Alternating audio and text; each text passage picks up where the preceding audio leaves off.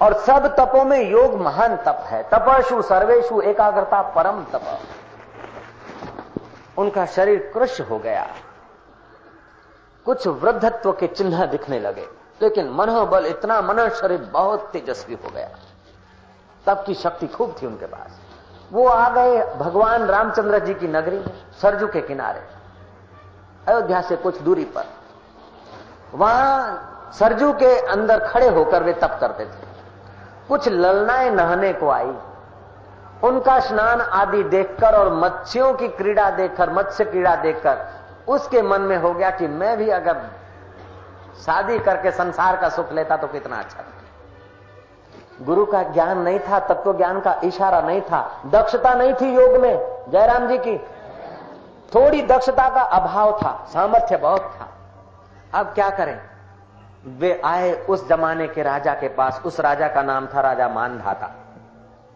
सौबरी ऋषि मानधाता के राज दरबार में आए, जैसे बृहस्पति इंद्र के दरबार में पहुँचे और इंद्र उठ खड़े हो, ऐसे सौबरी के तप के प्रभाव से राजा मानधाता नतमस्तक होकर खड़ा हो गया बोले, गुरुवर, आपकी क्या सेवा?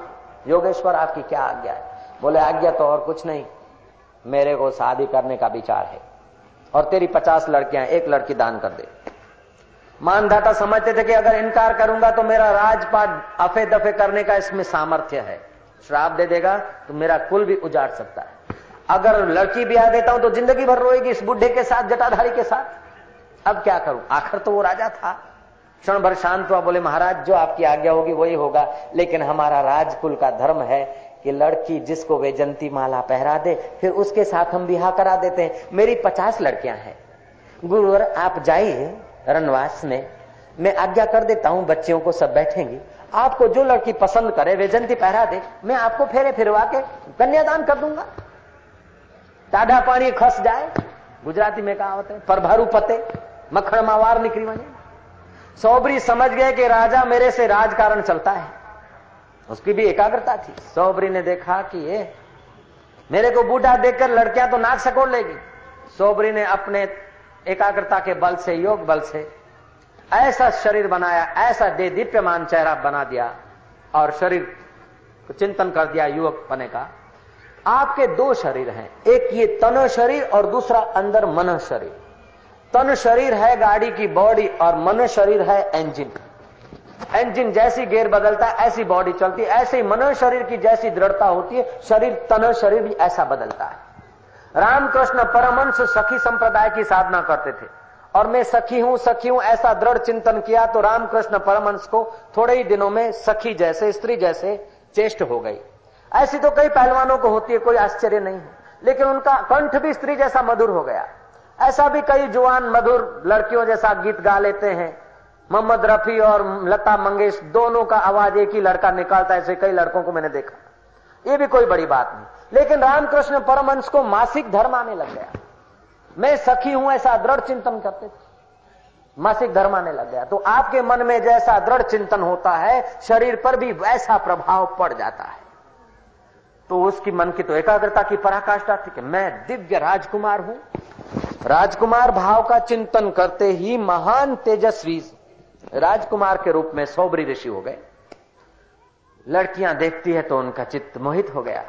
वो बोलती है मैंने पहले पसंद वो बोलते, मैं मैं ऐसे करके पचासों के पचास। अपना हेत, अपना स्नेह उन पर निछावर कर चुकी। अब तो राजा को वचन के अनुसार शादी करानी। एक सौबरी युवक और पचास मानधाता की लड़कियों के साथ शादी। बारात गई, लेकिन राजा तो सिर कूटने लगा। सौबरी ऋषि यमुना के वहाँ सरजू के किनारे पहुँचे और अपने योग बल से पचास महल बना दिए। और योग बल से अपने पचास शरीर बना दिए। जैसे भगवान कृष्ण ने, श्री कृष्ण ने सोलह हज़ार एक सौ आठ विवाह किए। एक विवाह अगर रोज करे तो हज़ार विवाह करने में तीन साल चाहिए। सोलह हज़ार विवाह करने में पचास साल पूरे हो जाएँगे। जयराम जी की। तो श्री कृष्ण ने क्या करा? गर्गाचार्य भी उतने और श्री कृष्ण भी उतने और एक ही दिन में निपटारा कर दिया क्या? योग में अद्भुत शक्तियाँ हैं। महाराज, सौबरी ने पचास महल, रत्न जड़ित फर्श, निवास किया और अपने भोग जगत में प्रविष्ट हो गए। यहाँ मानधाता रोज दुख के आँसू बरसाता के लड़कियों को बिचारे का क्या? जिन्होंने कदम नीचे नहीं रखे, वो बाबा को भिक्षा मांगेगा, पचासों के लिए क्या खिलाएगा? उस साधुड़े के पास क्या होगा? हरे रे भगवान, ये मेरी हालत हो गई। इससे तुम्हें मर जाता तो अच्छा होता। मानधाता जैसा आदमी जब दुखी रहा तो भगवान की एक अजीब शक्ति है।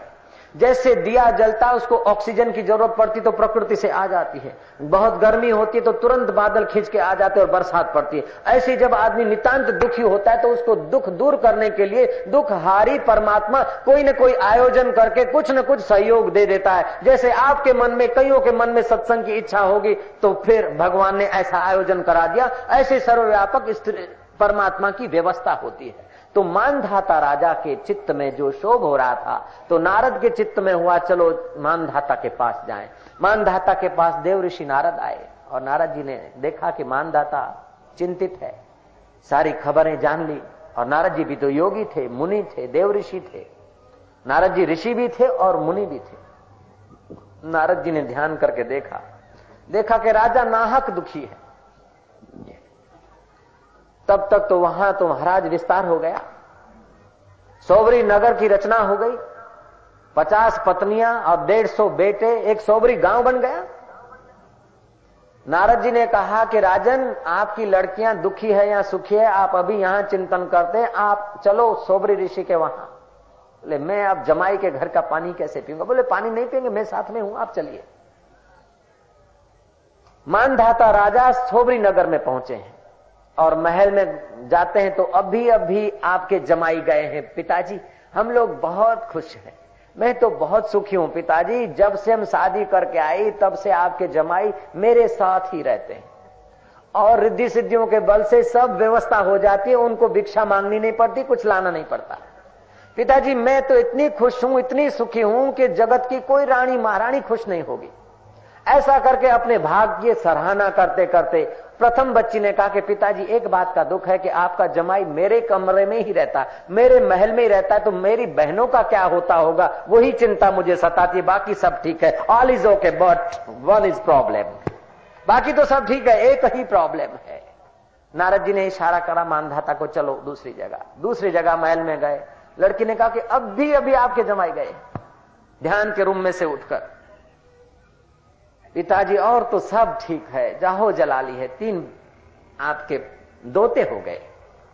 ये हमको तो आपने बस जीव दान दे दिया। किसी राजकुमार के साथ शादी करते, शराब पीता, मांस खाता, लेकिन ये तो जोगी है। इनको तो भोग की भी ज़्यादा रुचि नहीं है, लेकिन फिर भी पिताजी, वो सदा हमारे ही महल में रहते बाकी की उनचास बहनों का क्या होता होगा, यही मेरे को चिंता है, टेंशन है। एक एक महल में जाकर ऑडिट करके आए तो मानधाता चकित हो गए। नारद जी को बोलते, Narad ji what is this ये क्या है आखिर? नारद जी बोलते, योग समान बल नहीं।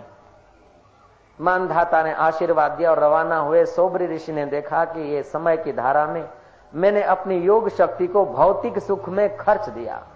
सुख की अपेक्षा रखी मैं दक्ष नहीं रहा। श्री राम। मैंने इस पचास कन्याओं को भी संसार में उतारा और मैं भी संसार में उतरा। आखिर मिला क्या? टेंशन बर्डन और क्या? और कुरकुरिया तैयार हुए, और बहुएँ आएगी, और बहुएँ की चिल्लर पैदा होगी, और क्या होगा? ये तो रेलगाड़ी चली, और क्या?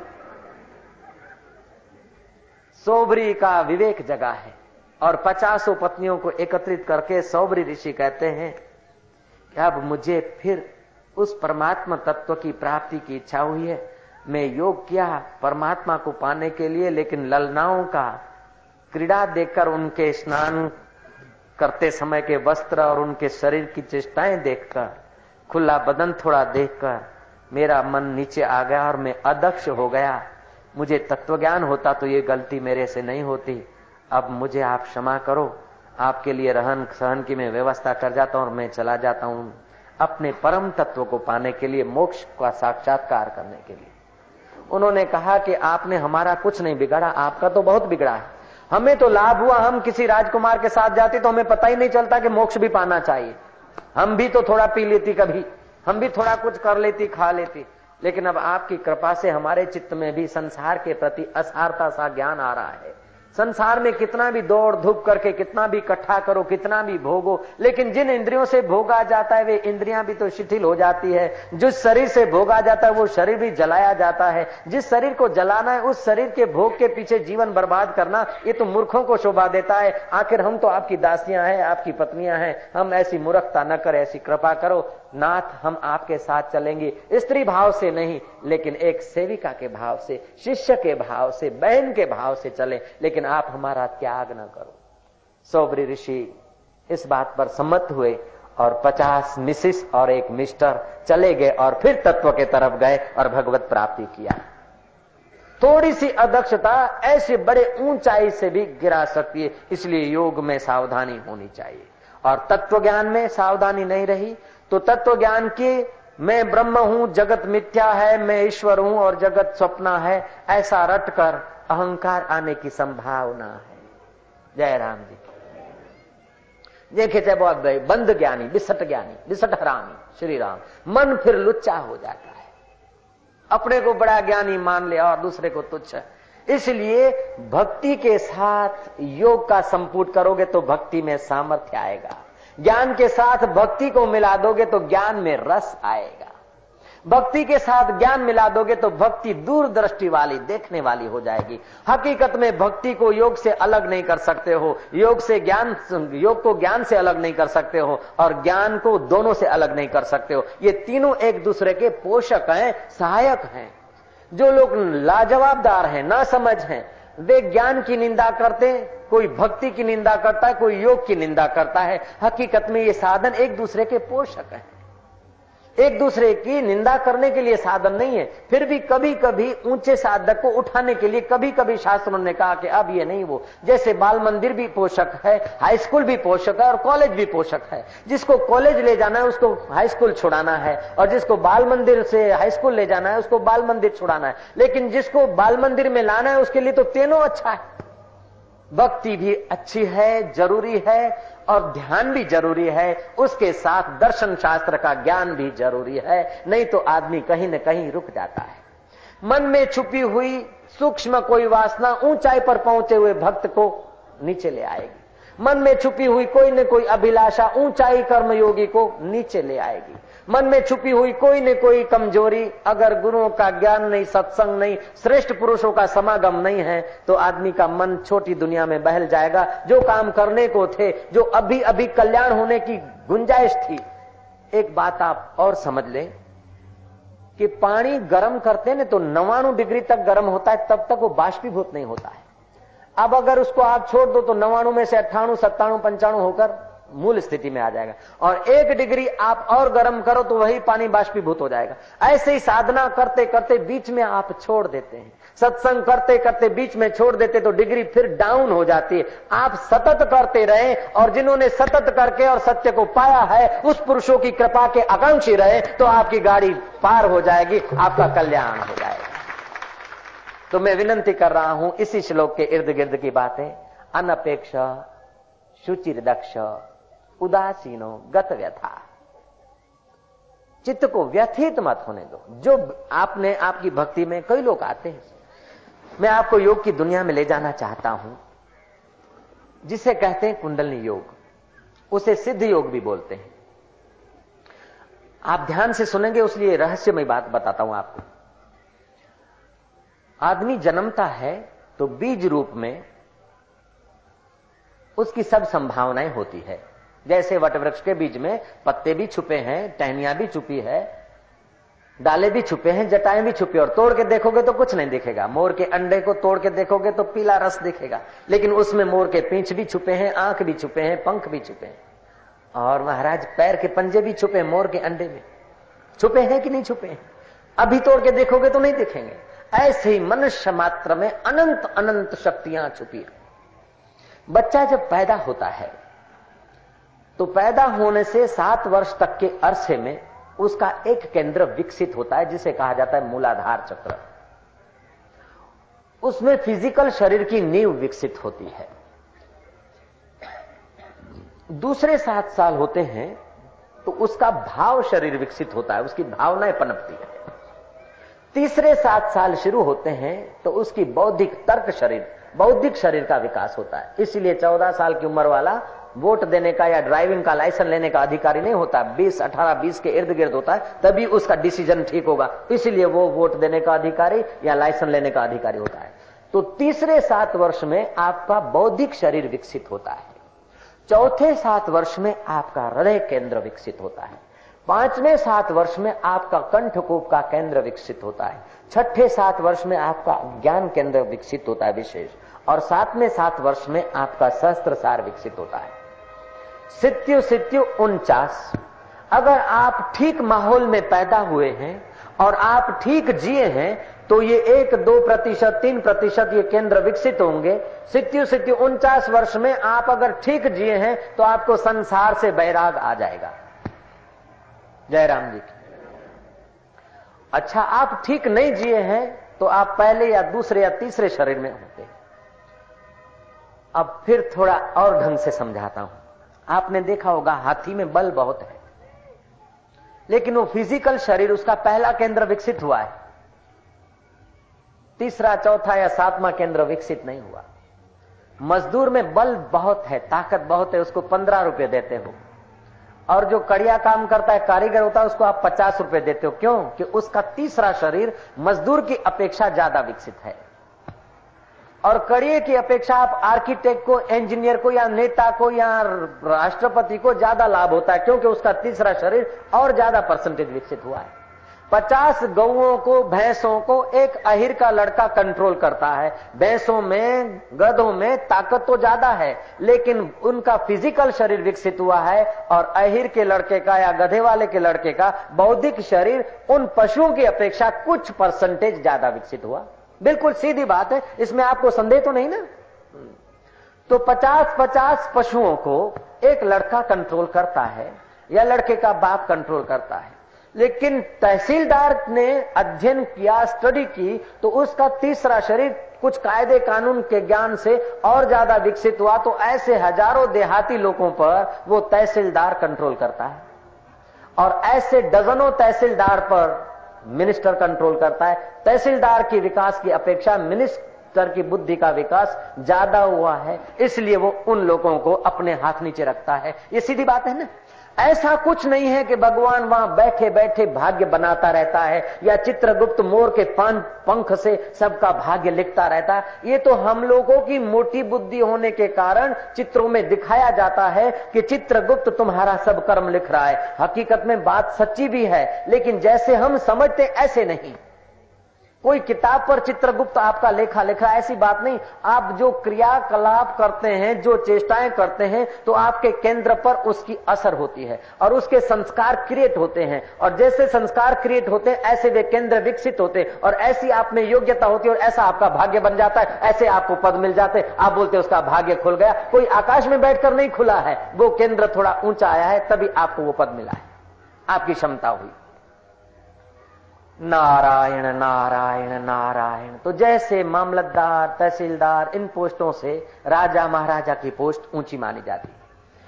तो राजा महाराजा का तीसरा केंद्र तो विकसित हुआ, लेकिन उसके पास भी अगर चौथे केंद्र का रस नहीं है और वो बुद्धिमान है तो जो अनपढ़ साधु संत है, उनके द्वार उन राजाओं ने खटखटाए, जिनके चौथा, पांचवा, छठा केंद्र विकसित है। वे जनक जैसे राजा, अष्टावकर गुरु और याज्ञवल्क के गुरु के चरणों में गए, क्योंकि उन गुरुओं के पाँच, छह, सात केंद्र विकसित है। इसलिए राजा अगर उनके पास गए तो उनकी राज्य करने की क्षमता बढ़ी। इस लोक में भी सुखी रहे और परलोक में भी सुखी रहे।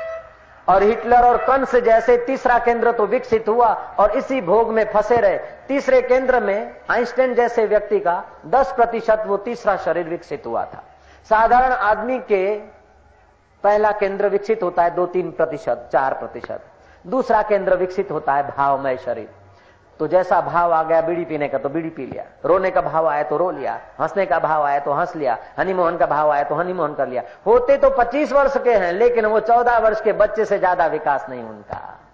कई लोग 80 साल के हो जाते हैं, लेकिन 15 वर्ष के बालक से ज़्यादा उनका विकास नहीं। और ध्रुव और प्रहलाद जैसे पाँच दस वर्ष के होते हुए भी सितर वर्ष के बुढ़े से भी आगे पहुँचे, क्योंकि सातों केंद्र खोल दिए, तपस्या करके, ध्यान करके मीरा ने कबीर ने और संतों ने छोटी उम्र में खोल दिए तो वो पूजे गए। सितर वर्ष का भगत है और पंद्रह वर्ष का गुरु है। सितर वर्ष का शिष्य है और 20 वर्ष का गुरु है। ऐसा हो सकता है क्यों? कि गुरु की उम्र तो 20 वर्ष है, लेकिन अंदर की यात्रा उन्होंने ऊँची कर ली है और वो सितर वर्ष का है, लेकिन छोटी सी यात्रा में वहाँ घूम रहा है। कभी कभी आपने देखा होगा कि जिस स्कूल में इंस्पेक्टर पढ़ के गए थे, जिस स्कूल में बच्चा पढ़ा, उसी स्कूल का इंस्पेक्टर होकर आया और मास्टर साहब को खड़ा हो जाना पड़ता है। जयराम जी की। क्यों? कि मास्टर साहब उसी दायरे का पढ़ा रहे उसने आगे का पढ़ाया और आगे का कुछ किया है तो उसके पोस्ट के ऊपर हो गया। कभी कभी अपने हाथ नीचे के आदमी भी अपने से ऊपर हो जाते हैं, ऐसा तुमने देखा होगा। व्यवहार में, यश में, सत्ता में। तो ये सब केंद्रों के ऊपर आने से आप ऊपर हो जाते हैं। जयराम जी की। नारायण नारायण, ये बातें बड़ी रहस्यमयी है। आप लोग बहुत ध्यान से सुन रहे इसलिए मैं बता रहा हूँ। नहीं तो ये योग समझने के और सीखने के लिए तो ऋषियों के द्वार पर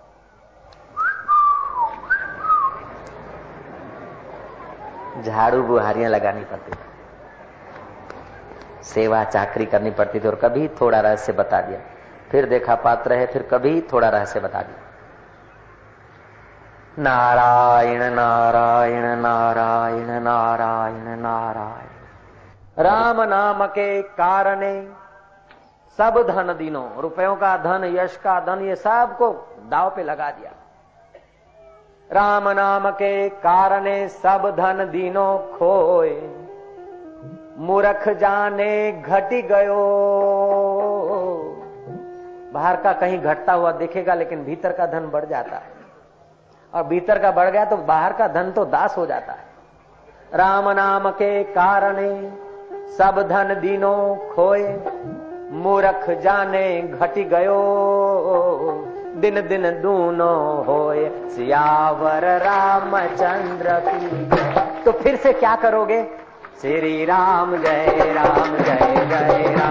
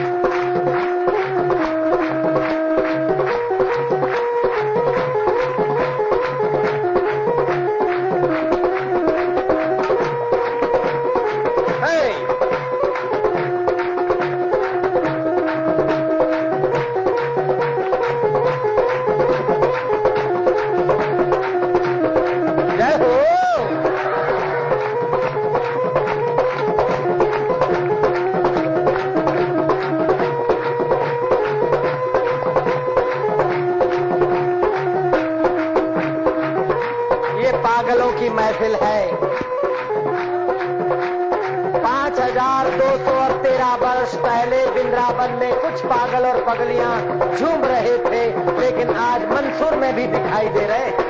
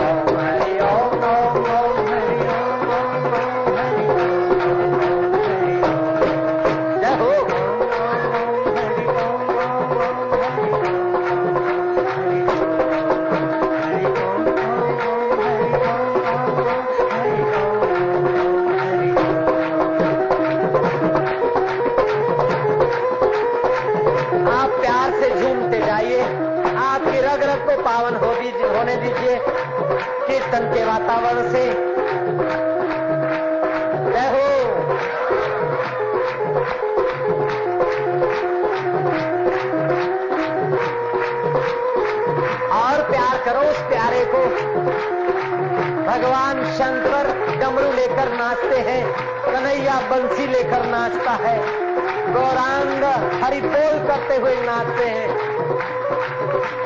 मीरा वीणा लेकर नाचती है, नारद वीणा लेकर नाचते हैं। तो तुम कम से कम दो तालियाँ लेकर ही नाचो तो क्या हरकत है भैया?